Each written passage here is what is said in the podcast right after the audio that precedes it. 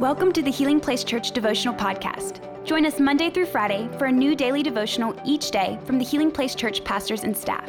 We hope this podcast will help you grow in your faith and will be a blessing and a resource to you as you pursue God daily. Happy Thursday, everyone. I hope you've been having a great week. If you've been tuning in each day, you know that we've been keeping up in the vein of soul care. And Tanner did a great job yesterday talking about how the God of peace not only gives us peace, but makes us holy. And today we're going to stay on that same topic of peace, only the scripture for today is Isaiah 26 3. It says, You will keep in perfect peace all who trust in you, all whose thoughts are fixed on you. So, taking a look at what is in this scripture, we see the promise of peace comes with two conditions trust and fixed thoughts. You know, we will never have perfect peace if we don't trust God. And we develop or learn to trust God through a consistent personal relationship with Him.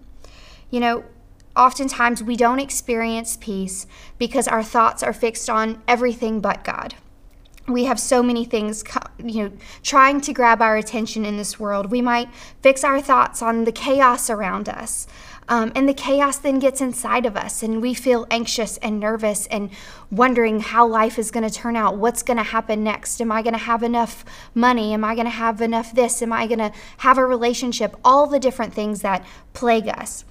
Maybe we struggle to trust god because life doesn't look the way we thought it would and the enemy would love to have us believe that he's let us down in some way, that the Lord has let us down in some way because maybe disaster strikes, a relationship ends, our health is, is struggling. Um, but the word tells us that in this life, we will have trials and we will have struggles. It's a given. But a truth that is more powerful than that, than even our circumstances, is that He will never leave us or forsake us. And like this scripture tells us, He promises us perfect peace when we keep our thoughts on Him, when we focus on Him and we trust in Him. So when we lack, you know, when we when we lack trust in God, it's and we feel that anxiety kind of coming in and trying to attack us, it's our cue to fix our eyes on God. You know, when we do that, when we fix our eyes on who He is, what He has done in our lives and the lives of others through His Word, we see how He has come through in so many ways.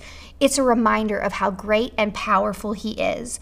Our perspective begins to change. Our circumstances may not change right away, but our perspective begins to change, and the peace then begins to follow.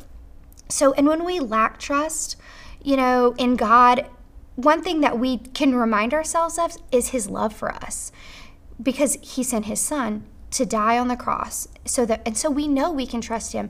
You know i'm reminded of what uh, tanner said a couple of weeks ago on a sunday. He was uh, pre- preaching in the Sermon on the Mount series and he said if god would die for me when i'm still a sinner how much more can I trust him now that I'm a son or a daughter? That he is going to work things together for my good and for his glory. So I think that's a big reminder. You know, whenever we're struggling and the enemy's coming at us with, hey, it didn't work out, this is another failure, or, or things aren't going the way you thought or the way you feel like you heard, you know, God is faithful. He died for us and he will continue to provide for us all along the way. So, a few great ways to like redirect your thoughts or fix your thoughts on God is through prayer and worship. You know, we are told in 1 Thessalonians 5:17 to pray without ceasing.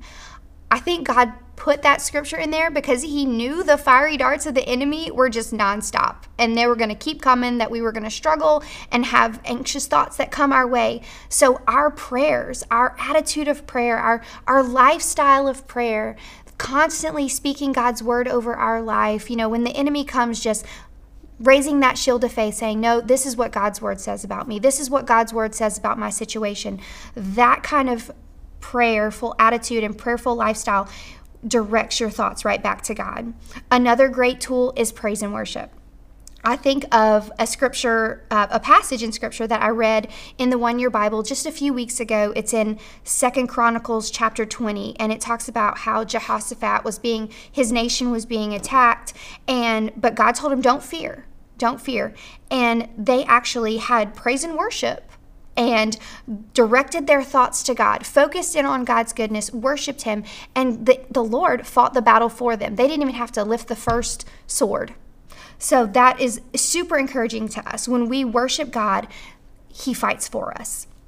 Another thing that really helps to keep our thoughts on Him is godly community. This is so huge for me. You know, whenever I was preparing for this devotional, I was thinking about like some of um, the friends that I have in my life that I have a, a, constant text thread with. We send pictures, we send scriptures, we send all the things funny things, silly things, spiritual things but it's having those godly girls in my life constantly reminding me of a scripture. It, it just keeps God at the forefront of my mind. It reminds me of His power, it reminds me of His goodness. And I can't tell you how many times they have sent me a text that was exactly what I needed in that moment, that reminded me of what God told me. And it just keeps that constant communication with God going. So I just want to encourage you pray without ceasing praise and worship, and get in a godly community. That might be text threads with friends, phone calls, small group, whatever it looks like. God knows, and He will orchestrate that for you if you ask for it. So I love that this scripture points to us, shows us that not only are we promised peace, we are promised perfect peace. And I'm not sure if you guys have seen the television series, The Chosen. It's a really great series about the ministry of Jesus and the people he chose to be his disciples. And there's a scene in there where Simon, you know, he hasn't been dubbed Peter yet. Well, he's speaking with a Roman centurion and he's finishing the conversation. The centurion's walking through a hard season. So is Simon. But Simon speaks a blessing over him that just kind of comes out of habit because of the culture he was in. And he said, he told him, Shalom, shalom, which means perfect peace. But the centurion didn't know that. And so he's like, Well, why did you why do you guys say it twice? And so Simon explains to him, he says, Well, to say it once means peace, but to say it twice means perfect peace.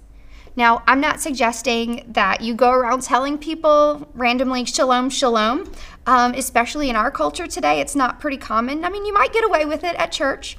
Um, but if you live a life that's marked by the peace of God. That's marked by His perfect peace because you've been in His presence. You've been praying. You've been worshiping. You've been reminding yourself, and you have other people reminding you of God's goodness and His power. When someone else that maybe isn't a part of the Christian culture that we know is going through something, and you say, Hey, I'm praying God's perfect peace for you in this season and that He move in your life they'll probably take notice.